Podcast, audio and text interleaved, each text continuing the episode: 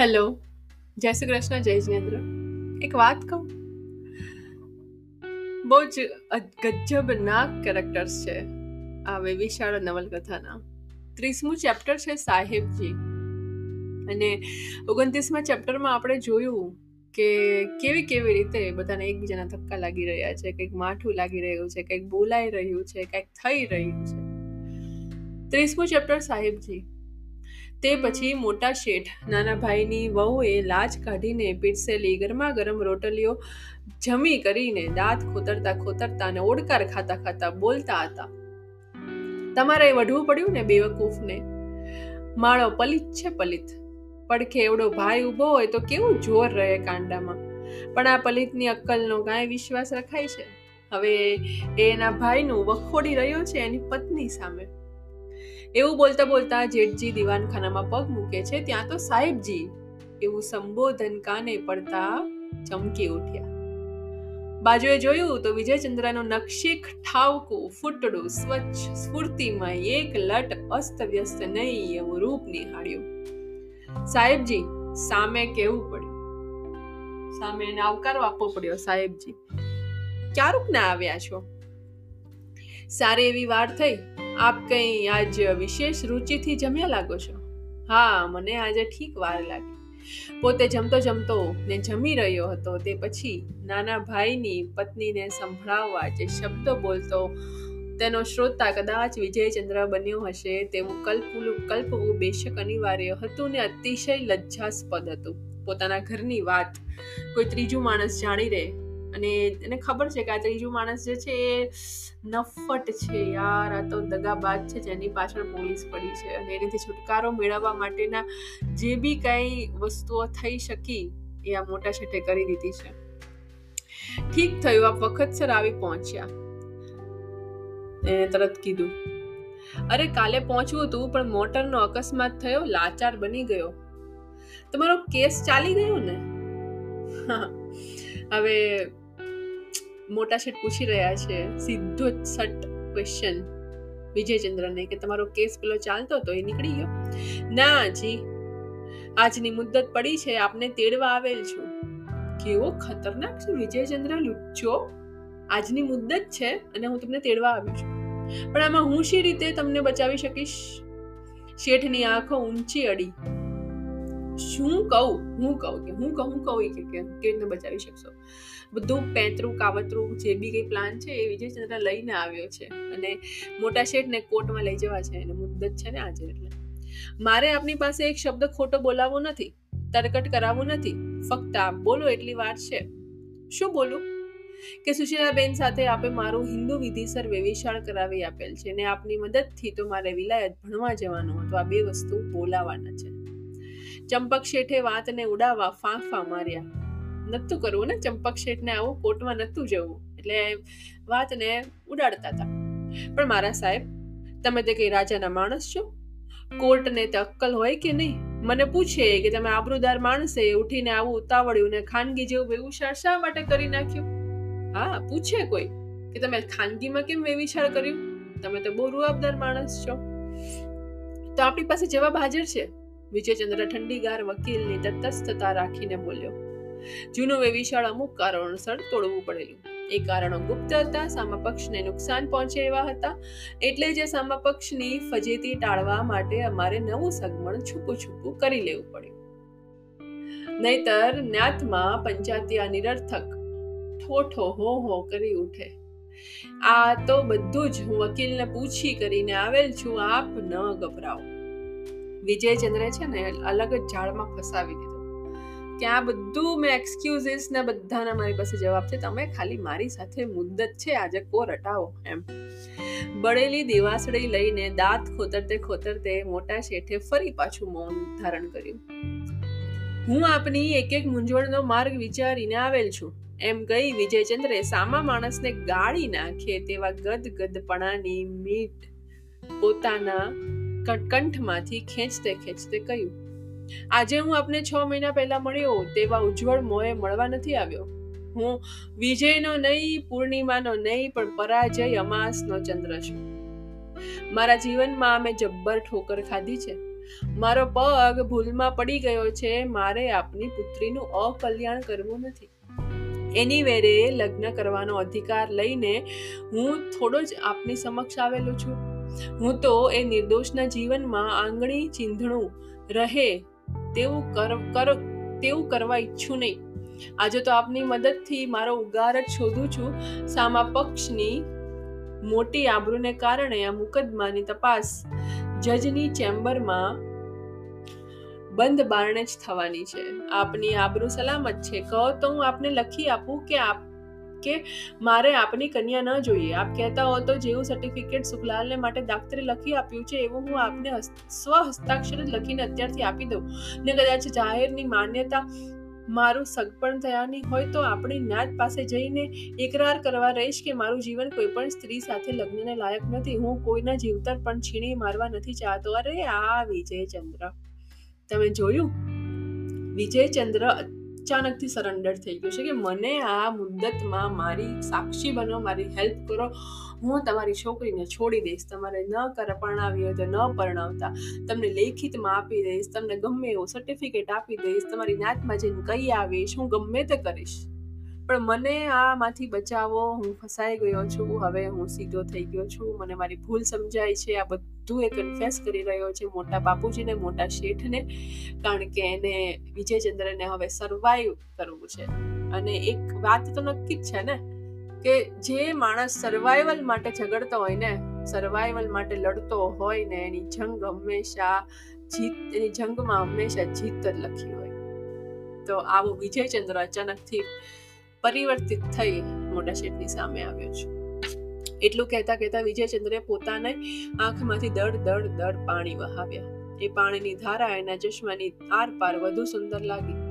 અમુક પ્રકારના સૌંદર્યનો આ નિયમ હોય છે. એની શોભા સીધા દર્શનમાં જેટલી મપાય છે તે કરતા કોઈ કાચા પદાર્થની મારફત વિશેષ પામી શકાય છે. વિજયચંદ્રના ગોરા ગોરા ગાલ પરથી પડતા આંસુ દેખી એનો પાપ કૃત્ય નજરે જોનારો માણસ પણ પોતાને ભ્રમિત માનવા લલચાય. આ પાપાચારી આ લાગે જ નહીં. આપણી નજરની ભ્રમણા હશે, એવું કંઈક આપણું દિલ બોલવા લાગે. લેખક આપણને વિજયચંદ્રનું પરિવર્તન થયા પછીનો, જે વિજયચંદ્ર છે ને, એને વર્ણવી રહ્યા છે. હું અહીં રહેવાનો પણ નથી. હું મારો કલંકિત મોહ આપની પાસેથી છુપાવીને સિલોન, બ્રહ્મદેશ, સુદાન અથવા તો એડન એટલે દૂર ચાલ્યો જઈશ. હું આ બધો એકરાર આપની પાસે લખીને આવેલ છું. લ્યો મારું માથું આપના હાથમાં મૂકું છું. એણે એટલું બધું સરેન્ડર કરી લીધું કે કહી દીધું કે જેવો કેસ પતશે અને હું છૂટો થઈશ, એટલે હું તમારું મોઢું પણ હું તમને મારું મોઢું પણ નહીં દેખાડું. એમ કહેતા કહેતા એણે એક સીલ બંધ લિફાફો મોટા શેઠની સન્મુખ ધરી દીધો. એના પર લખ્યું હતું એક આત્માની કથા. હવે એને કંઈક હાથમાં આપે છે ને લખે છે અંદર આત્માની કથા. ચંપક શેઠના મોં પર પોતાની વાણીની અસર દેખ થતી દેખીને એને ચલાવે રાખ્યું. હજી એને આગળ બોલ્યું, ચંપક શેઠ કઈ બોલતા નહોતા? બિચારા માણસ શું બોલે? કોઈ માણસ જ્યારે પોતાની ભૂલ કન્ફેસ કરતું હોય, રડતું હોય ગિલ્ટમાં આવી જતું હોય, ત્યારે આપણે તો શું બોલી શકવાના? એવા ચંપક શેઠ ના બોલી શકીએ. મેં તો મારા બે પીછાનવાળા ભણેલા જુવાન જ્ઞાતિ ભાઈઓને પણ આપના પુત્રીને માટે નિર્ધારી રાખેલ છે. હું તે દિવસે તેમની સાથે ટ્રેનમાં દાદર સુધી ગયેલો, એટલે ત્યારો ત્યારે પણ મારો એ જ હેતુ હતો. મને આપની પુત્રીનો પણ ગેરલાભ લેવાનો ભયંકર વિચાર થઈ આવેલો. હું ઈશ્વરની સાક્ષીએ પે, પાપ છૂટી વાત કરું છું. એમણે મને જે લખેલું તે હું વટાવવા નીકળું, તેટલી નીચતાની હદે ચાલ્યો જાત. પણ પ્રભુએ મને વખતસર ઉગારી લીધો. આપની પુત્રીનું એ લખાણ પણ આ કવરમાં જ છે. સુખલાલ તરફ તેમનું દિલ હતું, તે પણ ખોટું અનુમાન છે. મને સુખલાલ પાસે જવાનું કારણ જુદું જ હતું. અગાઉ જે પત્ર વ્યવહાર થયો હશે, તેના કાગળો પાછા મેળવવાનું હતું. તે બધું એમના હસ્તાક્ષરોમાં આપ આ કવરની અંદર વાંચશો. જો કે હવે હું એ કન્યાની લાગણીનો કે આપના છ મહિના સુધીના સદભાવનો લાભ લેવા નથી માંગતો, હું નાલાયક છું. મને ઈશ્વરને દુભાવેલ છે. મેં ઈશ્વરને દુભાવેલ છે. આખી બધી વાર્તા કરે છે કે ભાઈ મને પણ સુશીલાએ કાગળ લખ્યો હતો, જેમાં લખ્યું હતું કે હું કદાચ તમારી થાવ શું થા, શું હશે અંદર કાગળમાં. પણ વિજયચંદ્ર એવું કહી રહ્યો છે કે કાગળમાં એવું લખ્યું હતું કે સુખલાલ સાથે મારે પરણવું નથી એવી સુશીલા કહેતી હતી અને જે સુખલાલ સાથે પત્ર વ્યવહાર થયો હશે તે કાગળો પાછા મેળવવા છે. એવું કંઈક આછી પાતળી વાત એ પેલા લિફાફામાં હતી એવું વિજયચંદ્ર મોટા શેઠને કહી રહ્યો હતો. એમ બોલતો બોલતો એ ફરીવાર રડ્યો. એક વાતે તો આપ ચાલ્યા ગયા તે સારું જ કર્યું. કેમ? આપનું ખૂન તો નહીં, પણ આપને માથે મરણ તોલ માર પડવાની તૈયારી હતી. કોના તરફથી? નામ લેવાની જરૂર નથી. તમને કોણે કહેલું? આપના પુત્રીએ. ક્યારે? એમની જોડે હું દાદર સુધી ગયો ત્યારે. જે ઊંચા સ્વર બોલીને હું, એ મોટા શેઠનું વાક્ય હતું તે નીચા સ્વર બોલી વિજયચંદ્રનું વાક્ય હતું. સુશીલાને ક્યાંથી ખબર? આગલી રાતે ખુશાલભાઈ અને શુક્લાલ આવ્યા હશે. તેઓની કંઈક બોલાચાલી પરથી એમણે અનુમાન બાંધેલું ને મારી તે રાતની તપાસમાંથી મને પણ જાણવા મળેલું. હવે આ વિજયચંદ્રને ગમે તે રીતે બધી જ ખબર પડી ગઈ હતી કે શું થયું હતું ઘરમાં. ચંપકશીટને થરથરાટી છૂટી ગઈ. હવે તો લીલા લહેર કરો. હવે તો એમને જ પોલીસમાં તેડાવીને કહી દેવામાં આવેલ છે. એટલે હવે તો આપ પોલીસને જૂઠું જૂઠું કહો ને તોય તેમના માથે પડે તેવું છે. વિજયચંદ્ર ગમે તેમ કરીને સમજાવવા પટાવવા માંગે છે કે તમે જો મારી સાક્ષી તરીકે આવશો ને તો તમને કોઈ જાતનું હાનિ નહીં થાય. નહીં, તમને એ સુખલાલ અને ખુશાલ તરફથી કોઈ હાનિ થશે, એનું પણ બેકઅપ છે મારી પાસે. નહીં સુશીલા તમને કાંઈ કે એનું પણ બેકઅપ છે મારી પાસે અને કોર્ટમાં એવું પણ કંઈ સાબિત નહીં થાય કે મારે સુશીલાને પરણવું પરણવું અને હંડ્રેડ પર્સન્ટ પરણવું જ જોઈએ. એટલે બધીમાંથી હું બચી જઈશ ને મને ખાલી બસ આમાંથી નીકાળો યાર, મને નીકળવા માંગુ છું, હું દૂર જતો રહીશ. તમે જે બી કઈ શબ્દો બોલશો, એ શબ્દોની પાછળ આખું આમ શબ્દો વાળવાના જે બેકઅપ છે ને બેકઅપ લેવાનું બધું જ વ્યવસ્થા છે મારી પાસે. ચંપક શેઠને આ બંદોબસ્ત બહુ સરસ લાગ્યો. કેસ ક્યારે ચાલશે? એમણે પૂછ્યું.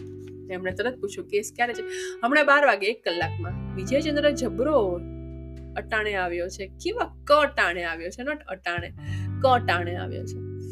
આ શબ્દો બોલતે બોલતે સામેના ઘડિયાળના કાંટાને એણે પોતાના સત્યાનાશના બારના ટકોરા તરફ કદમો ભરતા દેખ્યા. તેની મોટા શેઠની વાત થાય છે તેની આંખોની મૂંગી આરજુએ ચંપક શેઠને કપડાં પહેરવા ઊભા કર્યા. શેઠ પણ વિચારતા જતા હતા, જોઉં તો ખરો, ત્યાં જઈને શી સ્થિતિ છે? કેવા પ્રકારની જુબાની આપવી છે, તો એ તો મારે પછી નક્કી કરવાનું ને તેલ જોઈને, તેલની તેલની ધાર જોઈને પછી મોકલવું છે ને. બિચારા શેઠને જવું પડે એમ હતું. જવા નહોતા માંગતા, પણ જે પ્રમાણે વિજયચંદ્રે જે બધું ગોઠવીને આવ્યો હતો એ પ્રમાણે એને જવું પડે એમ હતું. આ કવર એમ કહીને વિજયચંદ્રે ચંપક શેઠને પેલું પરબીડિયું લઈ જવા ને ઠેકાણે મૂકવા કહ્યું એની અસર ચંપક શેઠના મન પર સચોટ થઈ હતી. તેમણે સામે કહ્યું, અત્યારે તો તમે એ લઈ જાઓ, મારે શું કામ છે?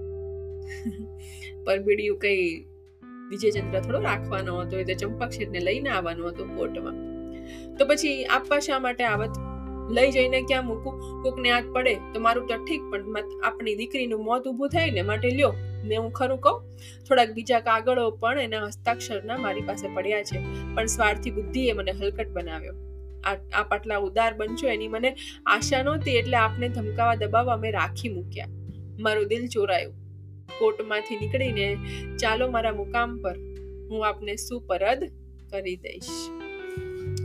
અમુક અમુક વસ્તુઓ જે સુશીલાના ચરિત્ર ઉપર આંચ આવે એવી વસ્તુઓ ધમકાવ ડરાવવા માટે આ વિજયચંદ્ર એની પાસે રાખી હતી. પણ એણે કહી દીધું કે અમુક વસ્તુ બીજું છે મારી પાસે, પણ એ બી હું તમને કોર્ટ પતશે એટલે, કેસ પતશે એટલે હું તમને આપી વિજયચંદ્ર જબરજસ્ત પાક્કો માણસ છે. માણસ, સામા માણસની ખાનદાની ઓળખ તો નથી, એટલે જ આવો હલકટ દિલચોર બને છે. મને આજે આપે માનવી આજે આપે માનવીની મહાનુભાવતાના દર્શન કરાવ્યા છે. એ દેખીને મારી અધમતા અને પર મને વિશેષ ડંખ લાગી રહ્યો છે. અહીં એણે રુદન ફરી ચાલુ વિજયચંદ્ર કન્ફેસ કરતો જ જાય છે, કરતો જ જાય છે ને કહી જ રહ્યો છે. તો આ વિજયચંદ્ર અને મોટા શેઠ ફરીવાર ભેગા થયા છે મોટા શેઠને પરાણે, વિજયચંદ્રની મદદ કરવી પડે એમ છે. કારણ કે વિજયચંદ્રે મોટા શેઠને હર વખતની જેમ બરાબર લપેટામાં લીધા છે. તો હવે આગળ શું થશે? કોર્ટમાં જઈને કાં તો પછી ત્યાં મોટા શેઠ શું બોલશે? અને આગળ આગળ શું થશે તો હવે ખબર પડશે. કારણ કે હવે જે છે ને, એકત્રીસમું ચેપ્ટર છે દિયર અને ભોજાઈ. અરે દિયર અને ભોજાઈ એટલે કે ઓલો નાનો શેઠ અને બાબુ જે બિચારા જીવ છે, મારી નજરમાં અત્યારે તો આ બિચારા જીવ ઉપરની એક વાત આવશે. કારણ કે મોટા શેઠે તો નાના શેઠને કહી દીધું છે ને કે જા જઈને બાબુ અને સુશીલાને પાછી લઈ આવો. તો એ વસ્તુ, એ દિયર અને ભોજાઈનો મેળાપ આવશે હવે એકત્રીસમાં ચેપ્ટરમાં ત્યાં સુધી આવજો.